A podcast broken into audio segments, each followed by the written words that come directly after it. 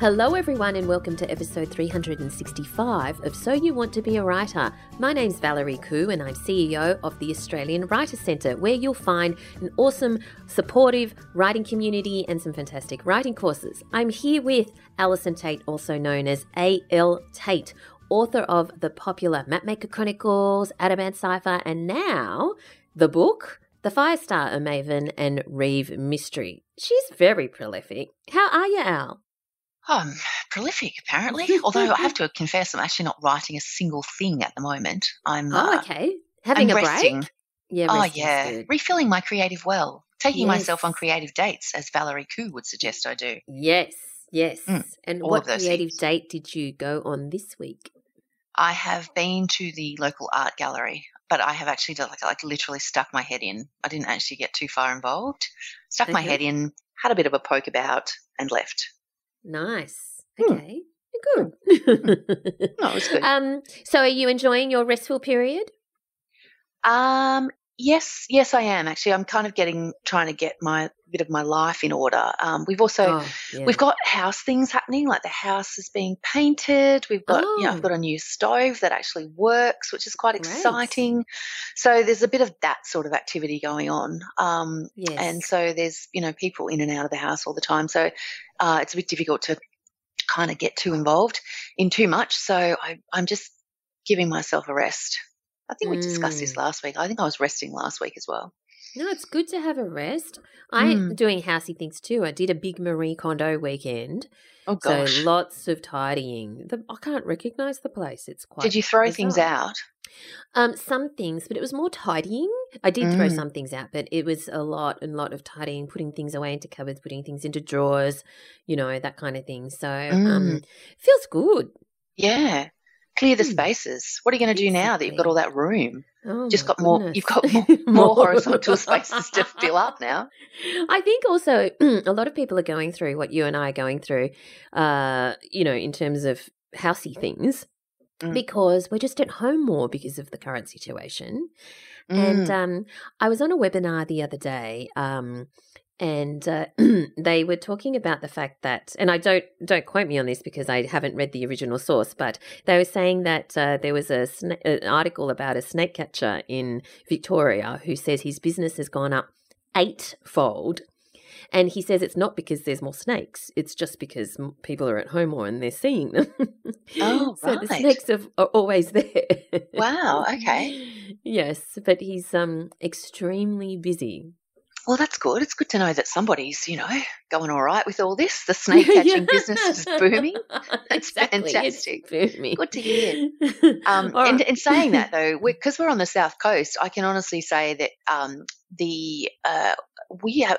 I don't think we've ever been busier down here than we have been over the last Oh, you six mean months. tourists, day trippers? Tourist wise, yeah, the weekends are insane, and I think it's because um, you know people can't go anywhere else.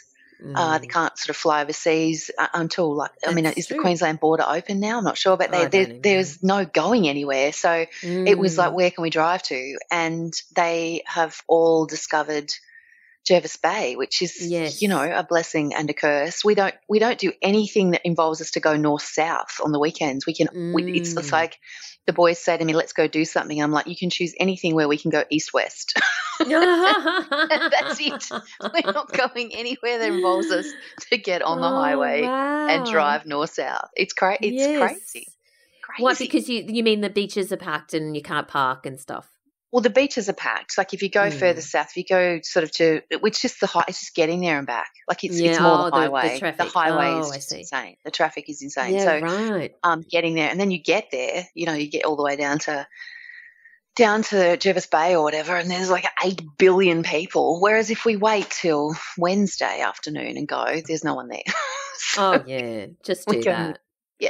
Yeah. Just do that. All Yeah. right, let's move on to the world of writing and publishing. This week we've got a really great post on the Australian Writers Centre blog on how long does it take to write a first draft because everyone's different, right? Everyone is first different. Yeah, it's just and like vastly different. Yeah. So we've got um we've compiled a bunch of authors in this list, um, ten authors, just to compare how long it took for them to write their first draft. Now you may remember that Ali Berg and Michelle Kalus, who we've interviewed on the podcast before, um, uh, they wrote they co-wrote the book ninja and while you were reading. And ali told us that it took her about or took her and michelle about a year for the first draft of while you were reading. So you know that's interesting. Whereas someone like Petronella McGovern, who wrote um, the novels, who's also been on the podcast, and she she wrote Six Minutes and most recently The Good Teacher, she says her draft took six months after mm. thinking time of three years because some people have different um, uh, periods of thinking time as well. You know, mm, some things right. come well formed. Some people think about things for years. Um, Christian White, who uh, wrote The Wife and the Widow and The Nowhere Child, his first draft only took six months. So, mm. you know, that's not bad, right?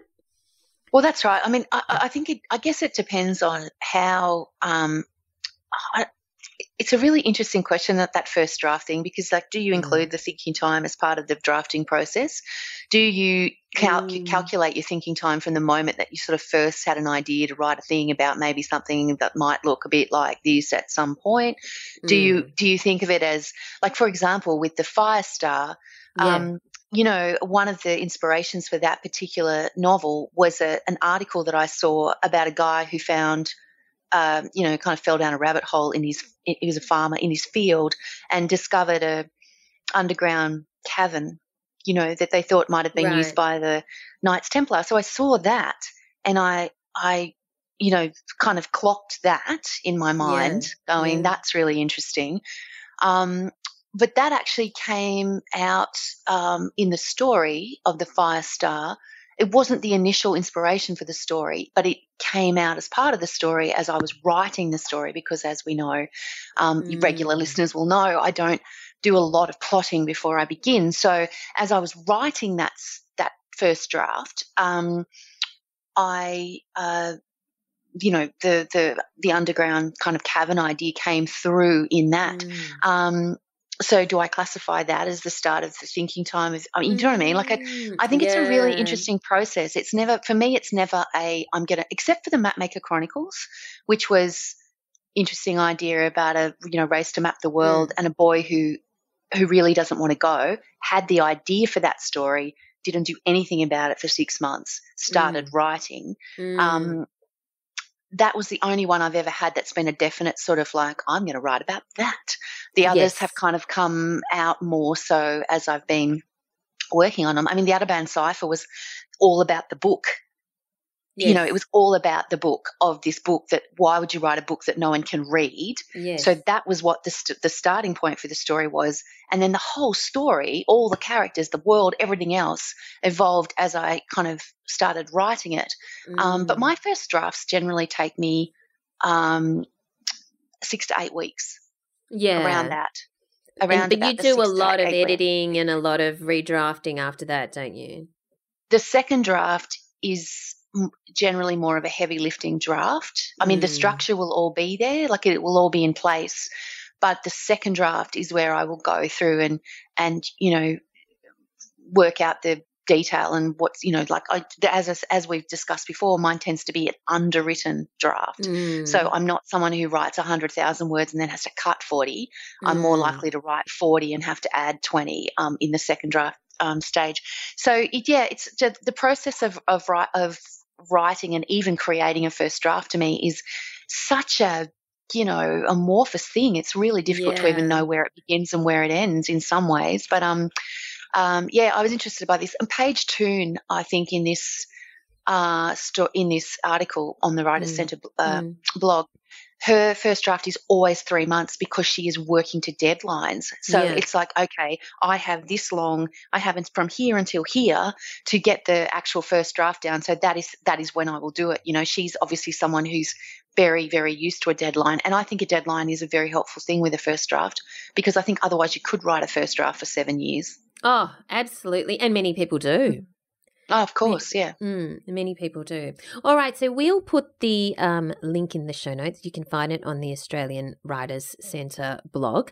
But it is interesting to, um, you know, have a look at the comparisons of uh, how many, how long it takes for different authors to write different drafts, to write their drafts. Mm. So let's move on to another awesome post. Um, actually, this is also on the Australian Writers Centre blog, but it is six mistakes fiction authors should avoid when writing guest blog posts mm. because. Mm. They uh, we see it all the time, don't we, Al? Pe- um, because people approach us to write guest guest blog posts, and we just see it around the traps in the industry because many yeah. authors are told that a guest blog post is a great way to build your author profile and to reach another audience, which it is. But sometimes yes, we is. see them wasting that opportunity, don't we, Al? We certainly do. And I, I, I, liked this article because it kind of builds on one that I wrote uh, earlier this year about how to guest post successfully, um, six tips for authors. And it's a, it's mm. a subject I feel really strongly about because it is a great way to kind of um, build your you know your author platform to kind of like move mm. you know to get your message out there to do all of the um you know to put your book in front of other people you know all of the good stuff um but as you say it's often wasted because um, mm. authors don't think through enough the fact that it's not just about writing a good post it's mm. about why are you writing this post? Like, yes. what is, what are you there for? You have so to remember important. all the time what you're there for. And the reason you're there is to, um, is to actually promote your book. And it fascinates mm. me how often people will write a guest post and not promote their own book within Nuts. the guest post. There, were, I, will give an example in my post about a, a, a great post that I had on that was sent to my blog, um, and it was about um, you know how to write dark themes in you know how to deal with dark themes in young adult novels. Mm. Fantastic post, really, really good. Mm. How far, yeah. you know, how far do you go? What do you do? And I got the post in and I read it, and it was a good post, like it was solid. But I, I wrote back to the to the author and I said, why have you not used your own book as you have used everyone else's book in the world as examples in this yeah. in this thing but yeah. not your own and i don't you know you cannot rely on people reading the bio at the end you can't yeah. rely on that you actually have got to get the message that you're wanting to get across within the actual guest post itself and i think it's partly that mm. thing that um, a lot of authors have of that you know it, it's not easy to build yourself up to promote yourself. It's not easy to market your own work. Like I, I guess mm. I've been mm. doing this for such a long time now, but I've learned my own lessons because in the past I used to do. Um, I've always I've always done book lists for parenting websites and all of those kinds of stuff. And in the past, I've done book lists of you know fantastic books for you know middle grade authors whatever uh, middle grade readers mm-hmm. and i will put an intro of myself at the top and i will put an, a bio of myself at the bottom but i will not include my book on the actual list this is earlier i don't do that anymore i put my own book on the list because i've mm. come to mm, realize mm. that many people will not read the top and bottom they are just there for the list yes. so you have to actually put your own book in there. I mean, and I know that sounds like, oh my you know, like, really, Al, this is what we do now. But in actual fact, if you're going to go to all the trouble of mm. doing that, and it takes work, there's a lot of work involved in all of those posts. If you're going to put the work in, you need to at least give yourself the best possible chance of, of doing what you're there for, which is promoting yeah. your own book.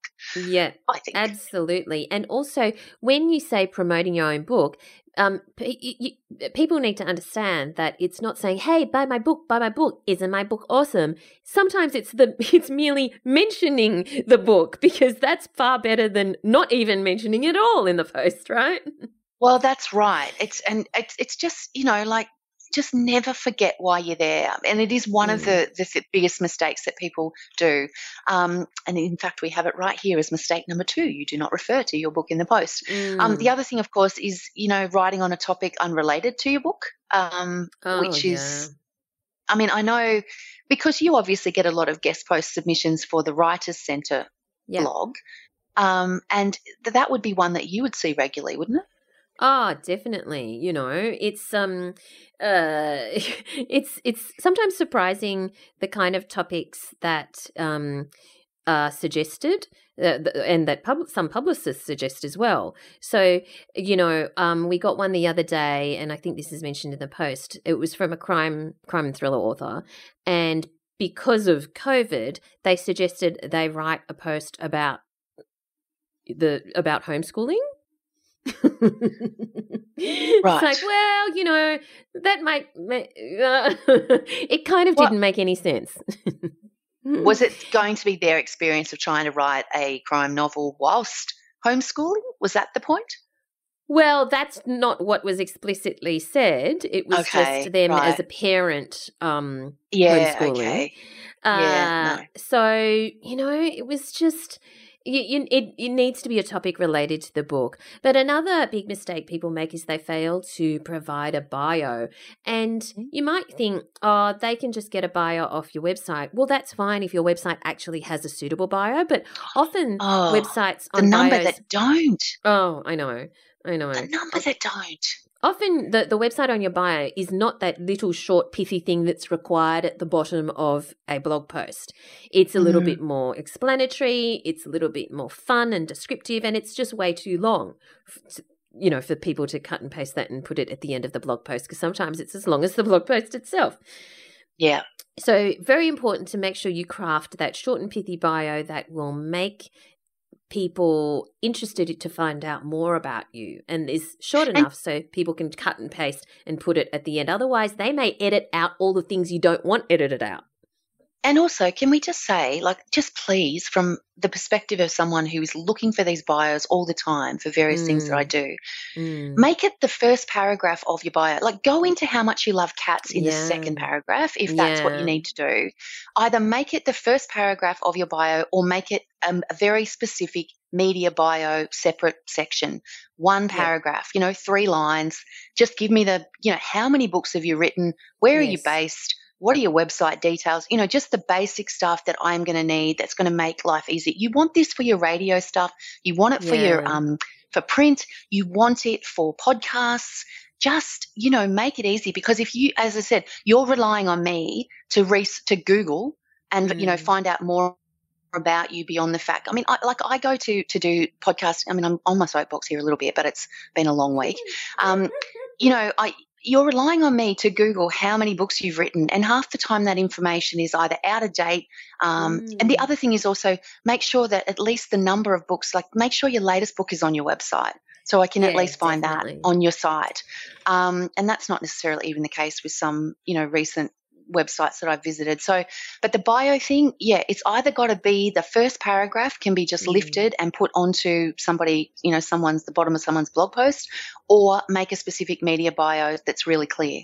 Yeah, definitely. And if you're listening to this and you haven't got a book out yet and you're thinking, oh, this isn't relevant to me, it actually is because if you are, if you haven't got your book out yet, and but you're beavering away and you're writing maybe your first draft, I think it's important if you want to start subtly building your author platform to have something in your bio like, and is currently writing the manuscript for a novel about X.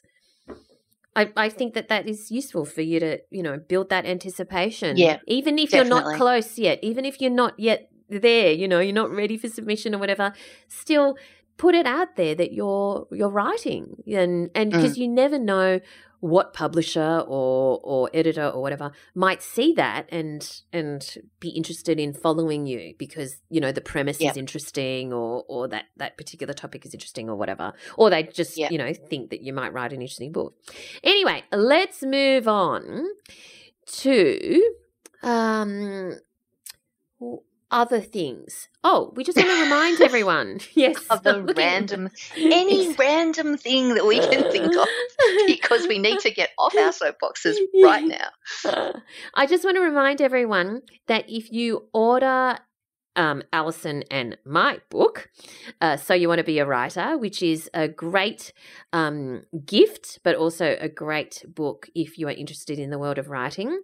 Um, and if you order before the 30th of November, you are guaranteed to receive a signed copy, signed by both of us.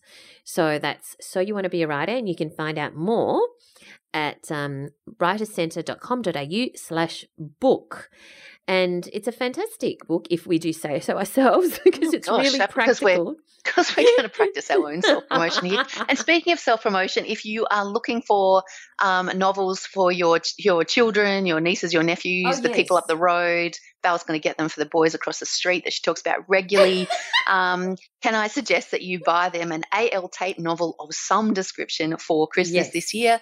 The Mapmaker Chronicles series, the Ateban Cipher novels, or of course my new book, The Firestar, a Maven and Reeve mystery if you would like to give Al a present for Christmas, you know, in, in honor of all of this amazing information that I have shared with you over the year, please go buy a book because it would just make my day. And they are all crackers. So definitely. Of course they are, clearly, Yes. crackers. Let's move on to um, our competition this week. We have three copies of The Charleston Scandal by Pamela Hart, our um, Director of Creative Writing at the Australian Writers Centre. Um, we have three copies to give away. If you devoured The Crown, you will love this exuberant story of a young Australian actress caught up in the excesses, royal intrigues, and class divide of jazz age London. London, 1920s. Kit Scott, a privileged young Australian, arrives in the city to find the jazz age in full swing. Cast in a West End play opposite Canadian Zeke Gardner, she dances blithely into the heady lifestyle of English high society and the London theatre set from Noel Coward to Fred Astaire and his sister Adele. When Kit is photographed dancing the Charleston alongside the Prince of Wales, she finds herself at the centre of a major scandal, sending the palace into damage control and Kit into the arms of the hedonistic Lord Henry Carlton. Amid the excesses of the roaring twenties, both Zeke and Kit are faced with temptations and make choices that will alter the course of their lives forever. Now, Ooh. just yes, ooh. So go to writercentre.com.au slash win for your chance to win one of three copies of The Charleston Scandal by Pamela Hart. Entries close on the 30th of November. That's the um, writercentre.com.au slash win. Now, Al, are you ready for the word of the week? It's the giggle that gives you away every single time. Uh, yes, I am ready for the word of the week, Valerie. Okay, so the word of the week is gurn. G U R N. Gurn. Mm-hmm. I know You what know? Gurn is. Isn't there a championship? I'm sure there's a, oh. yeah, there's a championship. I've seen it on the news. Yeah, I do know what it oh. is. I'm sorry. Oh. Okay. I'm sure there's a lot of people out there that have never heard of gurning though. All right. Well, it does sound a bit like Australian slang. Like, are you going to footy tonight? You can't. Are You going footy footy tonight? You can't put it tonight. Night. but it's not. According Oh. to the Macquarie Dictionary, it is a distorted facial expression. Or you could use it as a verb to make a distorted facial expression. So I could say, Alison always gurns when I do the word of the week. No, I don't think you could say that because gurning is more deliberate, whereas what I tend to do is more of a wince. I reckon. Because to me, to me, gurning is a deliberate distortion as opposed to a, you know, involuntary.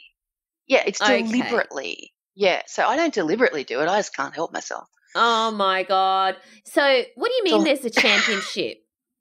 Yeah, there's like a world gurning. There, I'm sure there's a world gurning championship. Oh, okay. I'm sure the reason I know about gurning, yep, it, I'm, I'm Googling right now.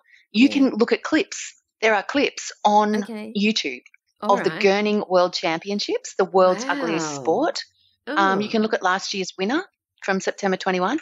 Um, but yeah, no, I, I vaguely remember seeing a news art, a news item about it like years ago. And no, it's probably never going to turn up in one of my books. Although now that you've reminded me, maybe it's a thing I can use somehow. Uh-huh. There you Fascinating. Go. There you go. Word All of right. the week. And that was the word of the week.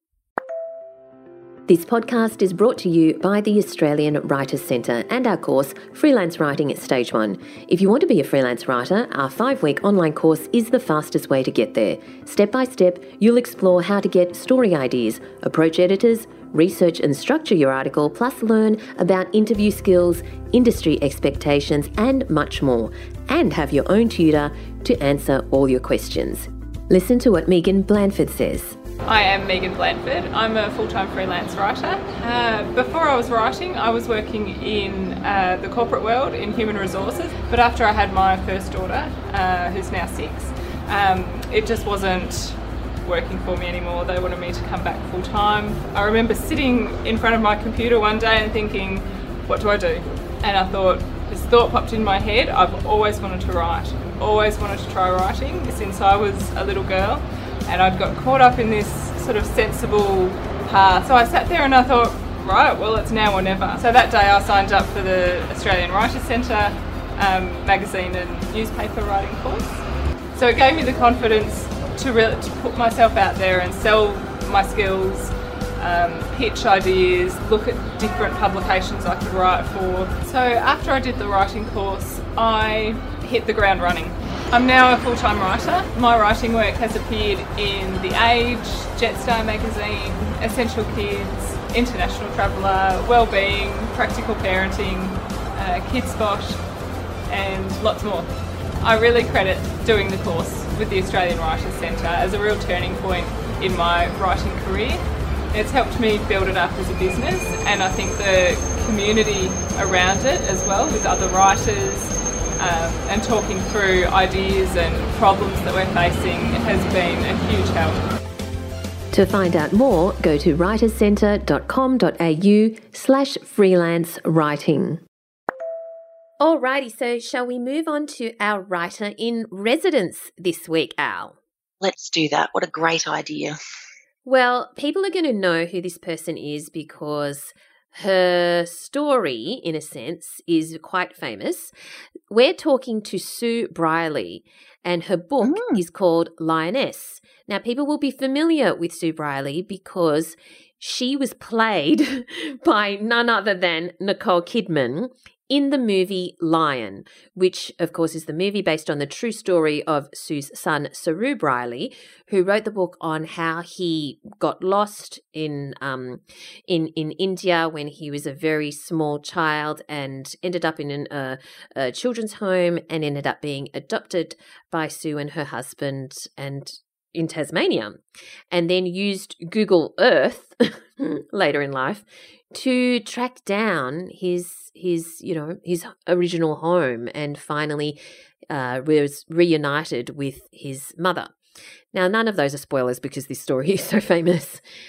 The difference with Lioness is that this is Sue's story, and she has, and it is not a repeat of Lion. There's a lot of really interesting and um, quite uh, poignant and um, thought provoking stuff in in Lioness. So let's have a listen to Sue. So, Sue, thank you so much for joining us today. There would be very few people on the planet, or certainly in Australia, who aren't aware of your story because it was immortalized not only in your son's book, but also in the Hollywood uh, film Lion. Tell us why you wanted to write this book. Well, after talking about it and being approached by Saroo, we felt it'd be a good idea. He didn't know all of the story, but he felt there was enough information there to share and that it would be worthwhile to do so. And furthermore, Penguin agreed with the idea. And so I began the project almost three years ago. And so Saroo liked the idea of writing this book. Did you like the idea? Um, I liked the idea because mothers like to do what their uh, family feel would be good. Mm-hmm. He was very positive about the idea. Of course, his story is an incredible story, and we just yes. felt it might fill in a bit of the um, family story prior to our decision to adopt and him coming to Australia. I mean, it is a fascinating story in itself because it is your story. It's the story of your family, your life, your parents coming over from Europe, um, and uh, and your experience with you know your father and um, the difficulties there. When you started writing it three years ago, what was your feeling? Were you excited? Were you daunted? Were you scared? Were you what? I think probably in the beginning I was quite enthusiastic. I'm fairly methodical in what I do, and mm-hmm. I'd prepared a, a 19 point proposal for the publishers, mm-hmm. and I was quite looking forward to each part of that list. Yeah. And also, I had a, a huge resource of many diaries that I've always kept so I mm. knew I would be able to do it accurately. Um, and I felt that would be a great resource to get me going. Of course, some of these sections were quite challenging and difficult to write about, mm. and certainly they were exposing things that had not been seen or heard of before. Yes. It was a very personal angle. But once I got going, I, you know, I'd made a commitment, so I just got into it. So tell us about that process. Um, did you just sort of follow your 19 points and fill in the blanks, so to speak, or did you aim to? I'm, I'm not sure whether you had a deadline or not, whether they gave you a deadline, but did you aim to try and um, write a certain number of words in a certain period? Just tell us about how you methodically got the words down. I didn't. Um, you know, just set certain hours. But mostly I found myself writing sort of later in the afternoon when I'd sort of done my daily activities. And then I'd just take myself off. I converted my art room into my writing room. I put a desk in there and set myself up in the quiet, peaceful space mm. and really just started putting down the words. I'm not a fast typer, you know, it's two or three fingers and also, you know, I really put a lot of care and attention into each sentence. I reviewed what I'd written quite frequently. I was mm. quite pedantic about what I was putting on the manuscript. Yeah. So towards the end, uh, you know, the time sort of whisking away, um, and I think I just had to keep doing it like that. Yes. So, and I was doing it on my own in the quiet, you know, so it, mm. that that helped me sort of get my thoughts together and you know with each point I elaborated on that so I did have more of an oversight of what that chapter would be. And then of course it took time to refer to the diaries to mm. work out the time spans. I had a huge resource of documents as well, particularly those referring to my parents' financial affairs. So I was mm. digging those out. Um, you know, and that was all part of my style because I w- really wanted it to be very accurate. Mm. And when you say you had 19 points, which you were essentially in your book proposal, were they 19 chapters? Did they end up yes. being those chapters um, I, sequentially? I did write 19 chapters mm-hmm. and an epilogue. And in the editing process, of course, quite a lot of work was shed and yep. two chapters were combined. Right. So in the end book, it's not quite as I wrote it, but the, the basis is there. Sure. But when you mapped out those 19 points or original chapters, were they the order in which you had planned to write them, or were they just yeah. 19 random no, parts of life? Were, they were in order. They were my life from my earliest memories to now. And I've, I read a lot. Mm. I started reading a lot of memoirs in between. Mm. And so I soon mm. got to know what type of memoir I liked. And I found that I do not like those that skip back and forth in time. Okay. I, I wanted to tell my story, not challenge the reader's skills. So I stuck to the time yes. quite closely. You must um, be a natural because it is very well structured. The the the arc in this is it's it, it just flows really well the structure of your book so in apart from reading lots of memoirs did you do anything else to kind of shore up your skills in writing not really you know because i've always been fascinated with reading but i think mm. the foundation of that unbeknownst to me, may have been the type of books I read. And I do particularly, not so much of late, but I've really enjoyed reading the classics and English classics particularly. And I guess they are in turn very well structured and laid out. So maybe I just got it inadvertently. Mm, no, and that was then what I practiced on practiced on my own pages. Yes. So you as I said you obviously have an instinct for structure, but when it comes to writing about your own life, it can be very what's the word? Um well, stressful because certainly it's so personal. What did you do when you were getting to those bits that were really, really quite deep and personal. You know, not just the the, the facts. That's pretty easy yes. to write, but the stuff that was really personal and revealing. What did you do? Did you just go stuff it? I'm just going to write it anyway, or did you angst about it? Oh, it was quite difficult because my family's um, my sons are still alive and my yes. husband of course these were things that were really unknown often to them. Mm. And so I knew that would be quite a challenge, and particularly for my younger son. Mm. So I had mm. to be very sensitive about that. And I did really spend a lot of time with each sentence in those parts of the book. You know, I, mm. I didn't want to cause harm or, or create harm, um, but I had made this call and I was going to do it. Mm. So I had to honour it. Mm. It at times, you know, I have to admit, it was not fun. I was not mm. in a mm. happy place at all. In fact, at some stages, I thought, really, I'm getting post traumatic stress, digging mm. up all this stuff. And, you know, I had trouble sleeping.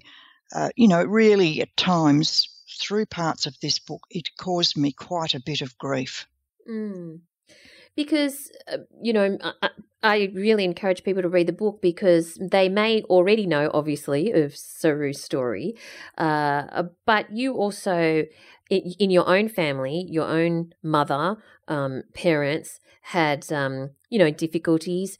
You a, another part of the story that isn't so well known is um, uh, your your your younger son is about your younger son and his life and his journey what did you do? I, I know that you say that you needed to be sensitive to them. Did you have some kind of family meeting or or did you just go through the manuscript with the, how how did that kind of sort no, itself out? I, I trusted my heart because I really feel that a lot of the parts that were tough and that I wrote about in quite a bit of detail, I think they need to be known mm. because in a way, I tried to make my story a bit of a circle of my life from my childhood to the stage that I am at now.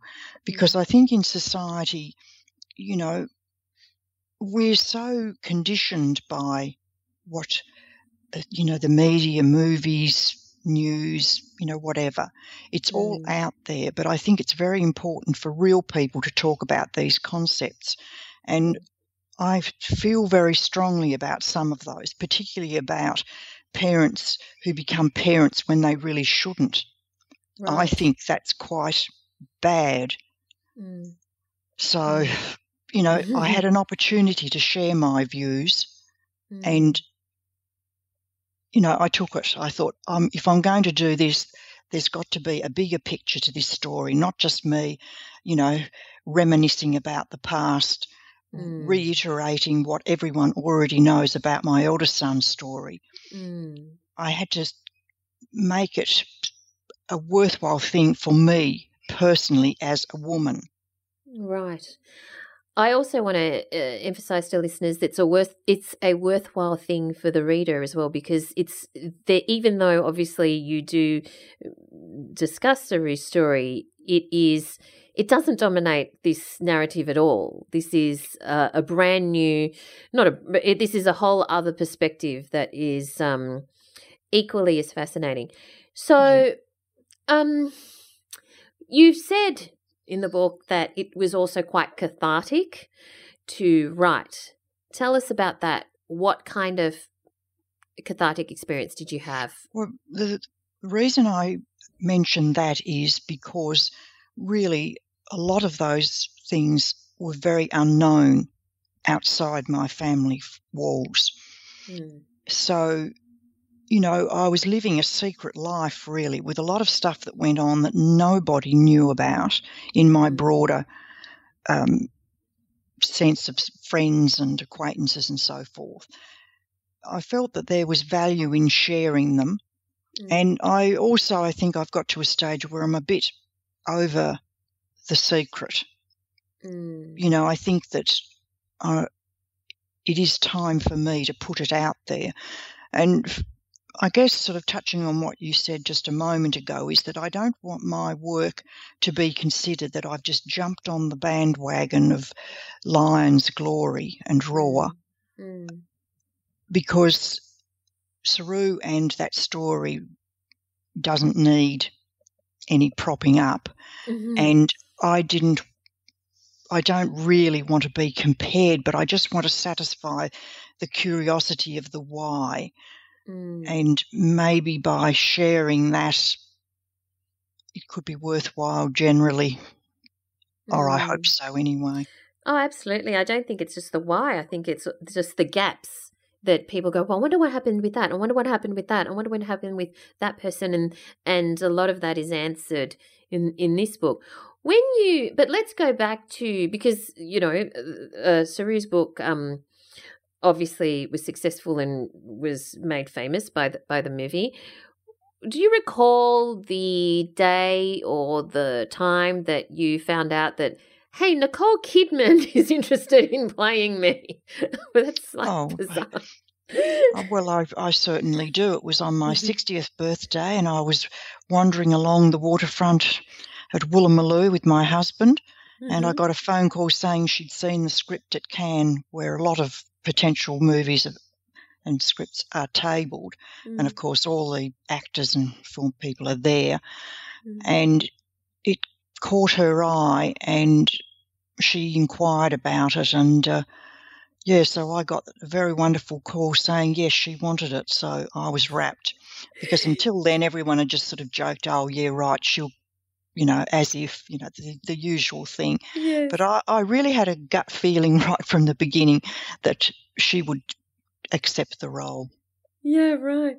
Did you even did, so so you you fundamentally believe that you didn't kind of go as as someone joking like on the other end of the line?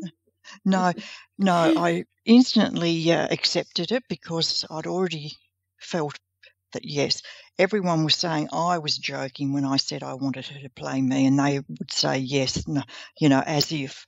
But why shouldn't I have a bit of a say and choice? You know, because this is a story about alive people.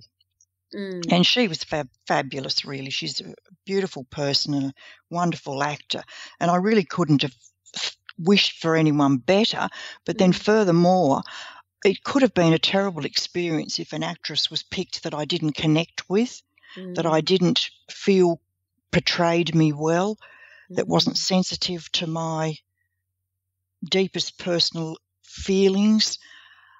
You know, there's a lot of actresses out there, and quite honestly, I was very happy that she accepted the role.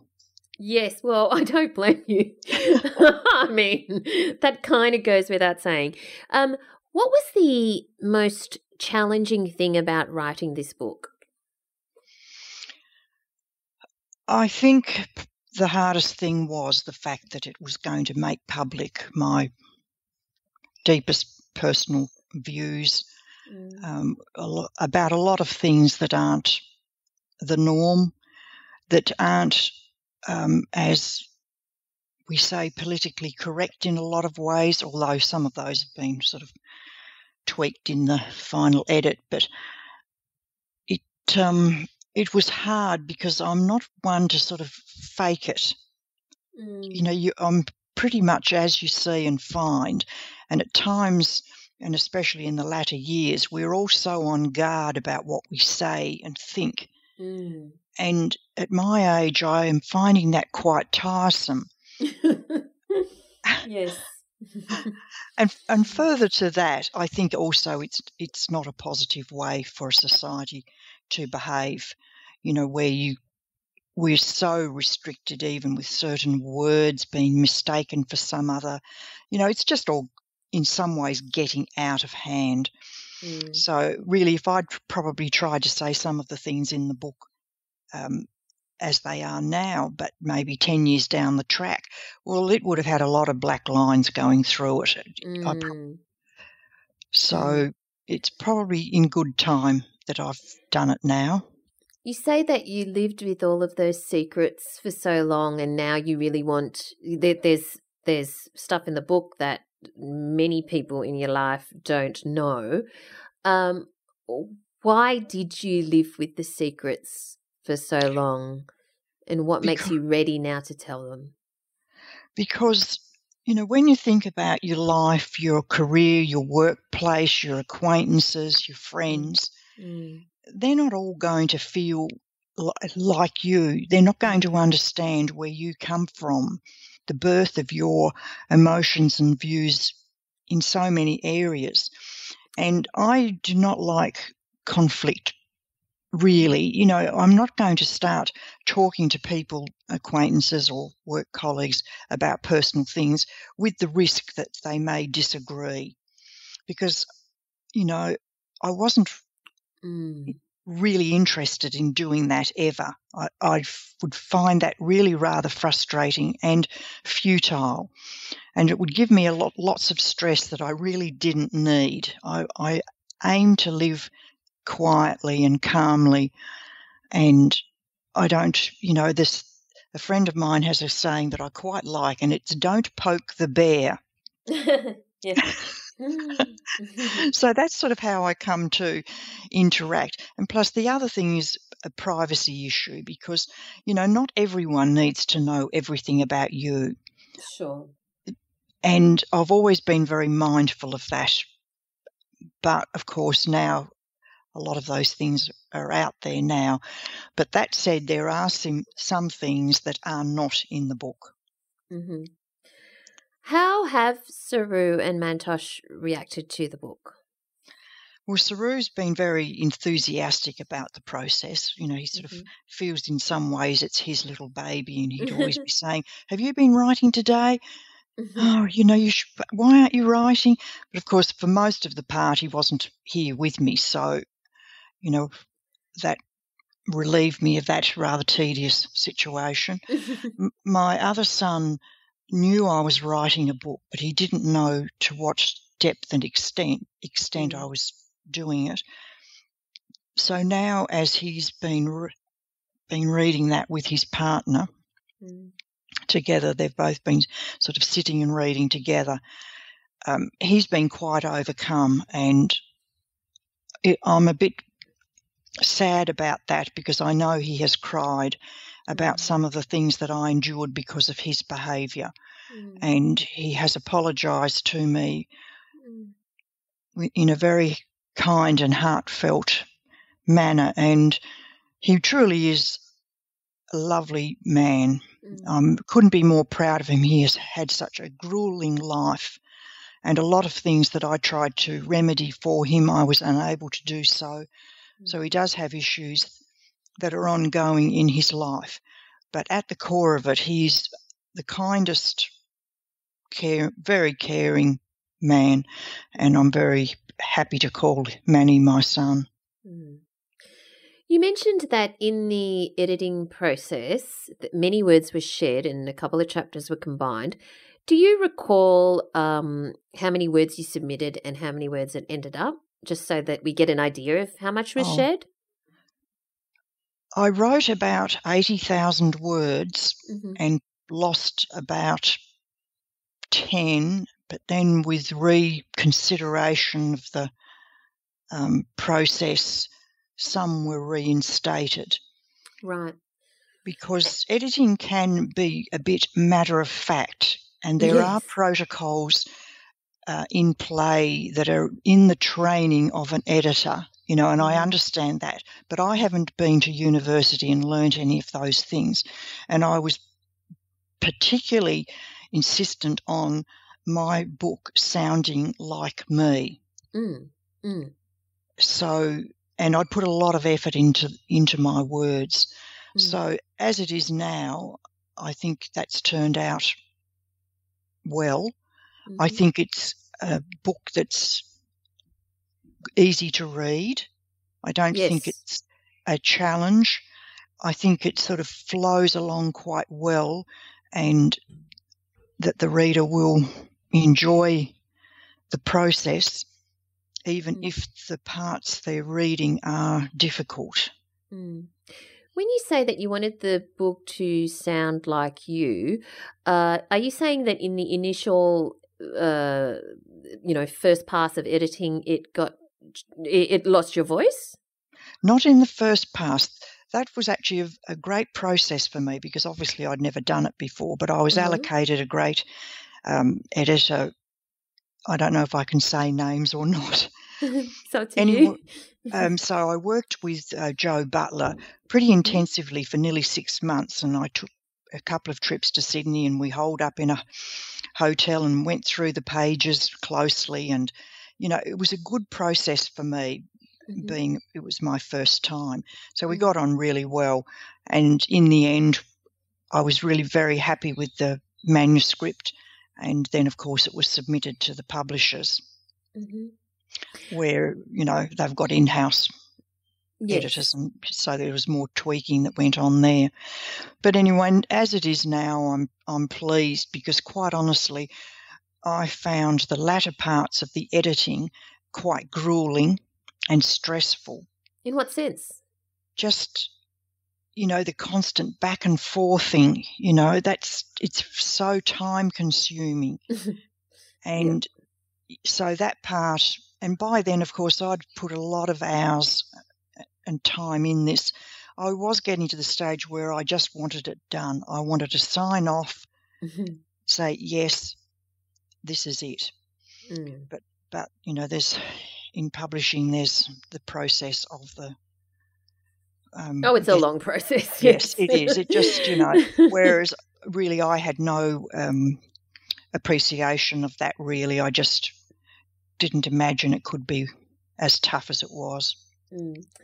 Has this now given you a taste for writing more? Not really. I, Mm. I might think differently a year down the track.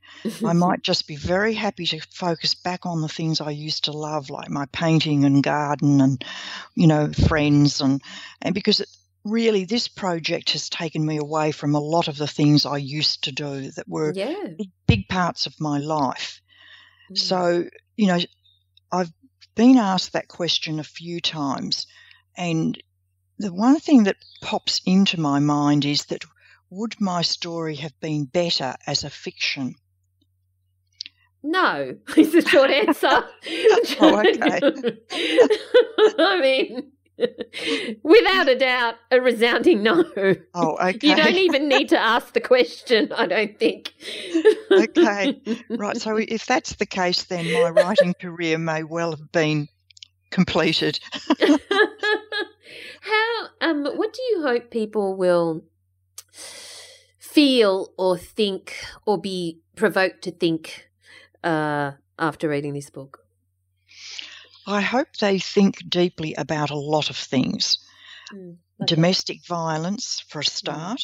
Mm, uh, children who are in bad families or ill prepared, inefficient, hopeless, whatever, all the uh, politically incorrect descriptions of family mhm, that there may be, because I really don't believe that it's a God given right to be a Mm. parent.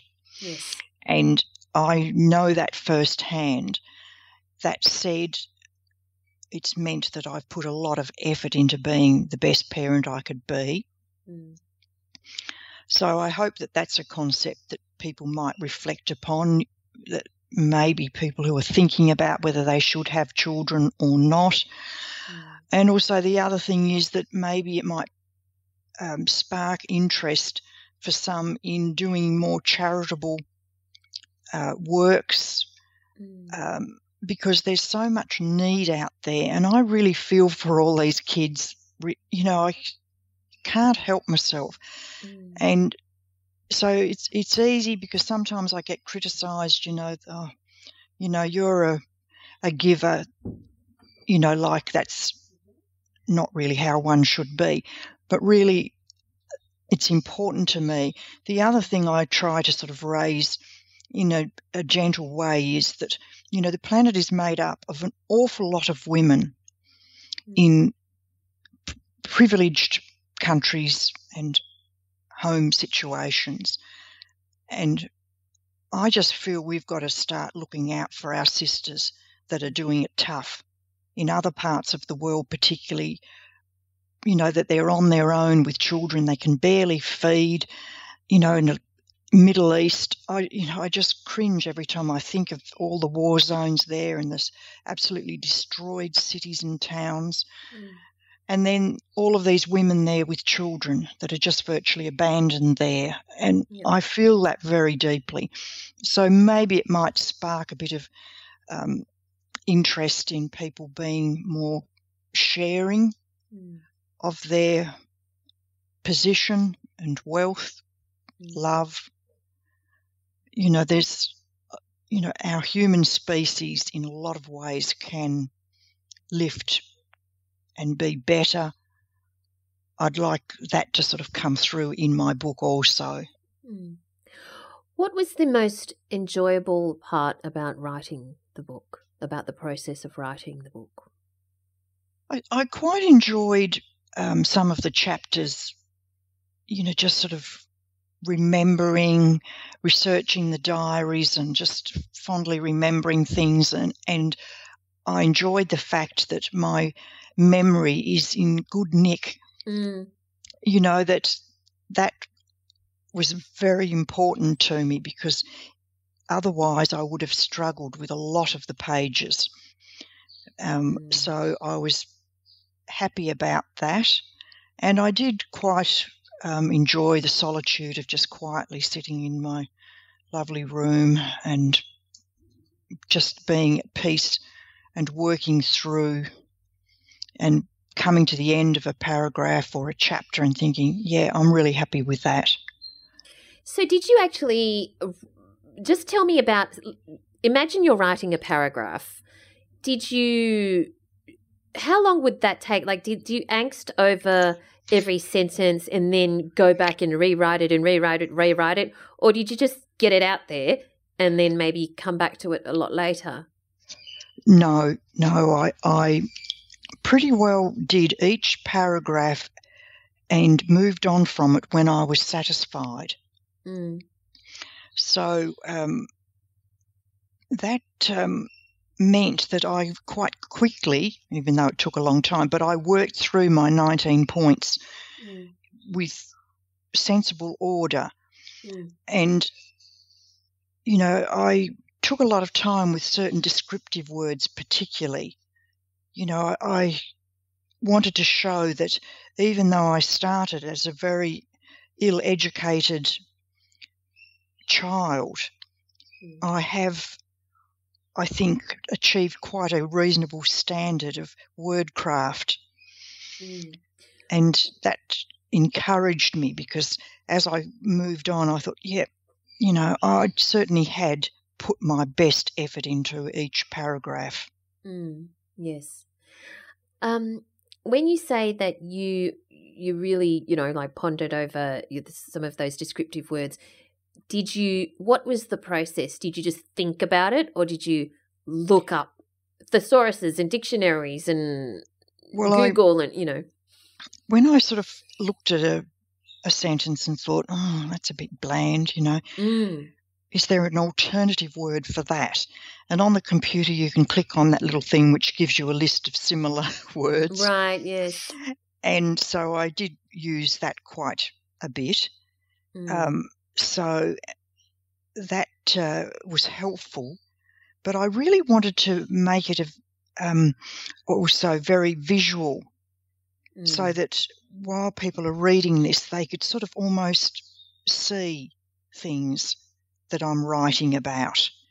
You know, like I was describing, say, when we bought a block of land and then started building, and then my obsession with gardening, and I'm writing about that.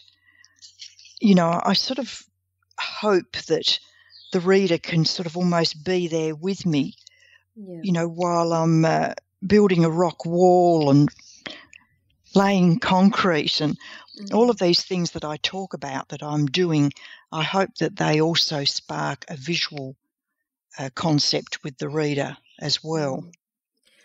What would your best advice be, your top three tips for people who are about to embark on a memoir? And any memoir, almost any memoir, has that element of just deep vulnerability and um, the need to reveal so much of yourself. What would your top three tips be to those people who are going to face that, who are about to face that? Right. Well, I think probably no, number one is get your draft points down. Mm. Then, second to that, fill that in a little bit more, a little bit more detail. So maybe with the time span relative to that. hmm So that's one thing I, I would suggest because it worked for me. So maybe it might be helpful for others. Sure. Um, and secondly, be very honest because when you start second guessing yourself, oh, I shouldn't say that or I better leave that bit out, Yeah. be, keep it sensitive but authentic yeah. because I try and f- think that if it's not authentic, the reader will pick up on it and lose interest. Yeah. So that's probably the second point. Yeah. Um, and I think really finally just work hard at it and trust yourself, Mm. back your own um, intellect and just say, yes, I've got this and push on. Well, Sue, incredible book, incredible story. I'm so glad that you took the time to to write it because I think many people are going to get a lot out of it. Thank you so much for your time today, Sue. Thank you. Thanks for having me. There we go, Sue Briley. I'm sure that book is going to go off during, Mm, you know, Chris buying for Christmas. So fa- Definitely. such a fascinating story. Yeah. Anyway, uh, what are you doing in the coming week, Al? Oh, you know, gearing up for the end of the school year, and um, I'm actually what I am doing at the moment is uh, tutoring the Teen Creative Writing Quest, um, which is really interesting. I'm finding that um, I'm finding that very, Oh yeah. you know, yeah, just Mm.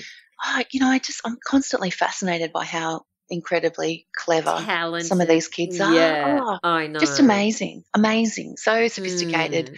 Mm. um, you know, I look back to myself at that sort of age, and I, I don't know, like, fuck, it's very hard to judge what you were doing yourself, but um, I just don't remember ever being that focused. Well, I definitely wasn't that focused, not on, you know, not on writing at that stage, but um, yeah, I just, it's just amazing, extraordinary. Yeah.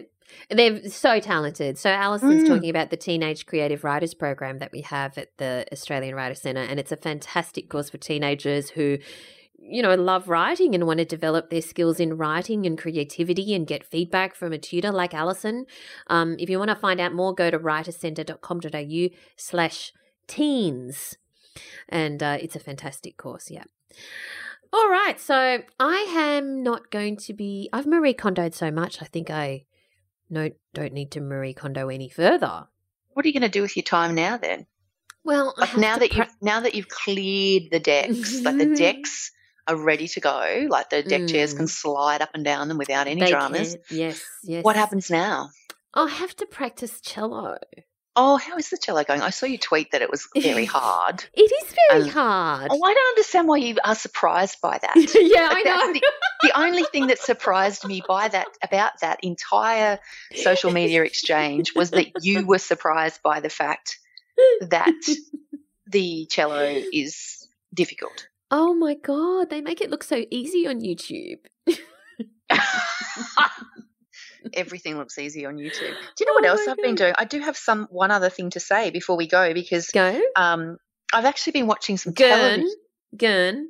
I'm not gurning, not gurning at all, but I've actually been watching some television. Oh Like, my I've god, actually- what? I know. Well, I've started uh, season four of The Crown. I know, look, I'm always about Oh, a thousand yeah. miles behind everyone else, but I've started season four of The Crown because I Yeah. do. I really enjoyed the first. Like, I really loved the first two seasons. Season Mm. three, mm, not so much. Season four is, you know, like Diana's made her appearance, and all I can think about is, I don't know. It's like watching. It's like watching Bambi run into out in front of a Mm. car. Like it's that. Yes, That's where. I, that's how I kind of feel. I've only watched a couple of episodes, but it's just like I just wanted to tell her to go home. And I obviously know. that's not going to happen. Um, So yeah, so Mm. I'm kind of watching that, and I've also started watching the Queen's Gambit. You know, the Oh chess yes, one. chess, chess. Yeah, yes. which um, I was discussing because uh, Book Boy watched it, you know, binged it and Right. loved it, and Yes. um, so I've started watching that, and I've watched. I've only watched the first episode, which I really enjoyed, but which I found it a little bit freaky. And he Mm. told me that he goes, "Yeah, no, I know what you're saying, but the first one I felt the same way, but then it gets heaps better." So yes, I love the concept, though. I love the whole chess thing. Really, you know, Yeah, really does it it's for a, me. it's a great show. Yeah. And with the with the crown, I just sit there and mimic them the whole time. Do you? you know, like what practice? goes- practice your posh voice. Yeah, well, oh, like Oh, Diana, wow. she goes, "All right," and Di- and and Charles always goes, "Diana, Diana, Diana." It. Oh, see, now I'm not. Now you've ruined it for me. How am I supposed to watch it now without having you in my ear going, Dana? I can't stop saying Dana. I have to say, you know, I- know, speaking of gurning, let's just have a moment Mm. here. okay. But um, Maggie Thatcher in this, like in season Yeah. one here, is it was Gillian Armstrong, isn't it? Gillian? uh, Anderson, Anderson. Anderson, sorry, Anderson, Mm. sorry, wrong one. Um, and I before I started watching it, everyone was saying how amazing she was, and I watched that first episode where she kind of makes her first, and I thought, oh, I, don't, I can't watch, I can't, I don't know if I can do however many episodes of her doing that because it's Yes, yes. just, it feels so over done to me. Mm, It's mm. certainly there's no subtlety in that particular performance at all that I can see. No, but she and she's she's she's got her body right too, though. She she's quite know, but- convincing in the way she stands. But yes, No, she does. It's but do so you not true. feel? Do you not yeah, feel there's gurning? There's gurning It's, going on there. it- it's kind. I, I'm too busy going Dana, Dana, so I'm not it is- really noticing. It's borderline caricature. Am I right? Yes, yes, Yeah, it is okay, good. borderline. Yeah, I was but- worried it was just me. Thank you. uh, Da- Dana. All right. yeah, exactly. You've got it. You've got it. That's that's so spot on. I think we need we need to finish now before we get into All our. Enid. All we'll bring out our Well- Enid Blyton voices next, and that'll be the end oh of it. yes! Oh my god. Um. All right. So, um, where do we find you online now?